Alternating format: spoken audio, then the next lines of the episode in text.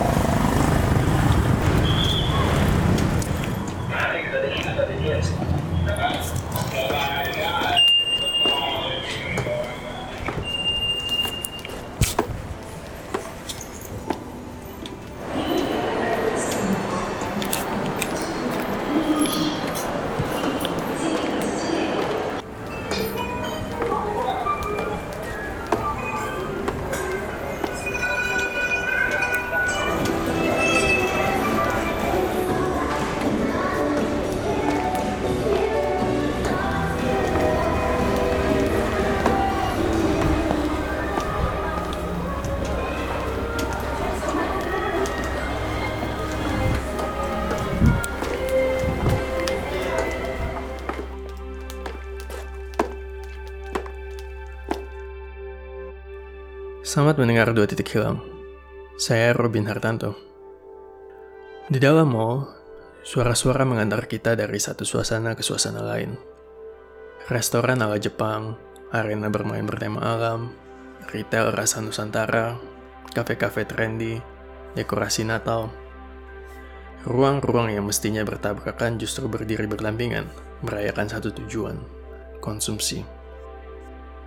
Ruang belanja bukanlah barang baru. Bazar yang menjadi cikal dari pasar sudah ada sejak tahun 3000 sebelum Masehi.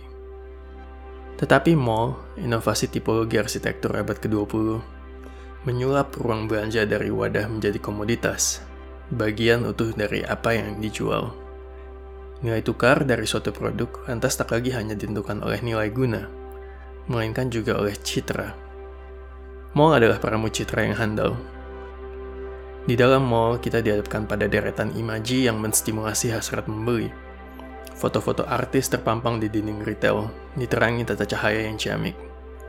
Produk-produk dipajang dengan eksklusif di atas pedestal, di balik kotak-kotak kaca.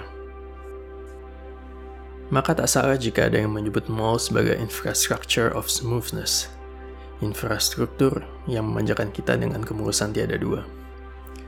Di mall, kita berpindah dari satu interior ke interior lain tanpa perlu bersusah payah. Iklim tropis di Indonesia yang semestinya bikin kita merasa panas dan berkeringat, dinihilkan oleh pendingin ruangan yang bekerja sepanjang hari.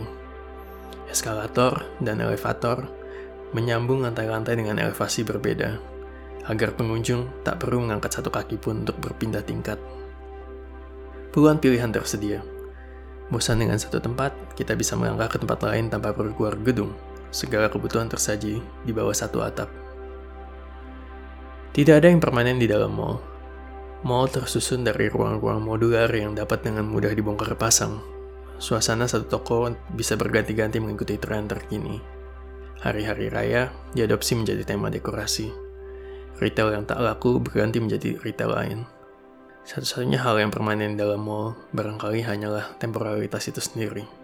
Kesementaraan yang tak menyisakan jeda untuk kita merasa bosan.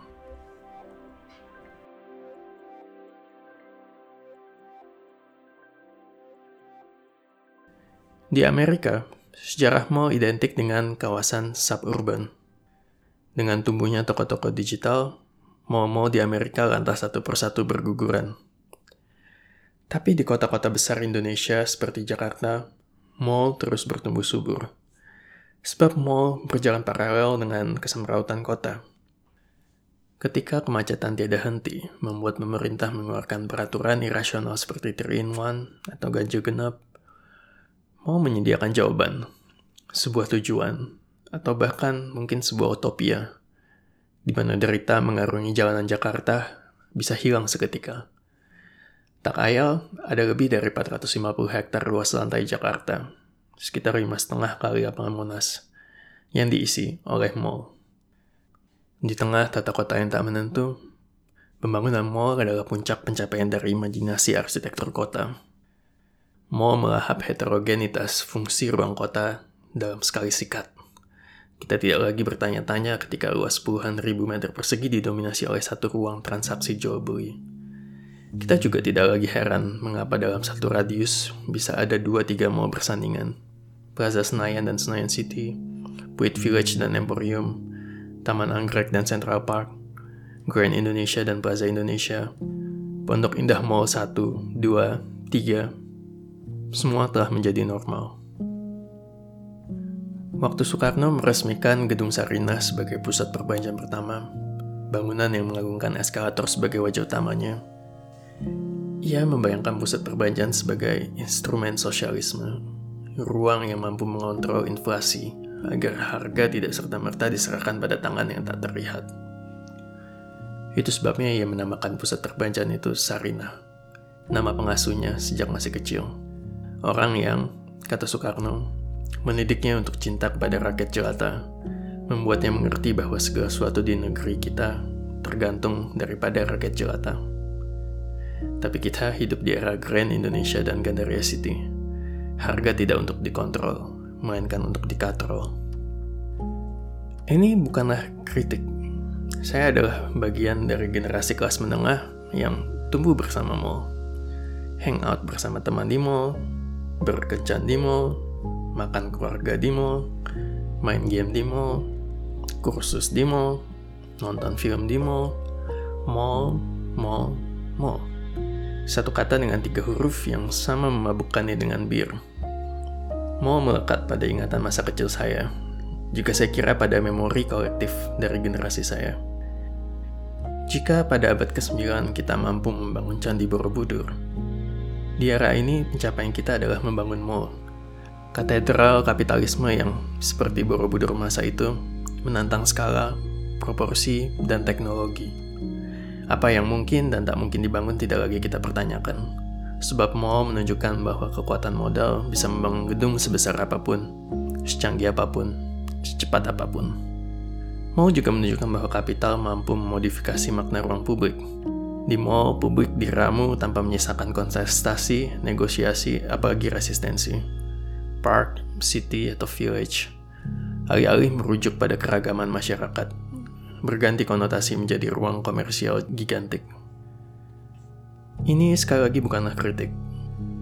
Ini sebuah tribut untuk mall, pencapaian arsitektur generasi kita, ruang tanda kutip publik yang termutakhir di Jakarta, kota kejam kesayangan.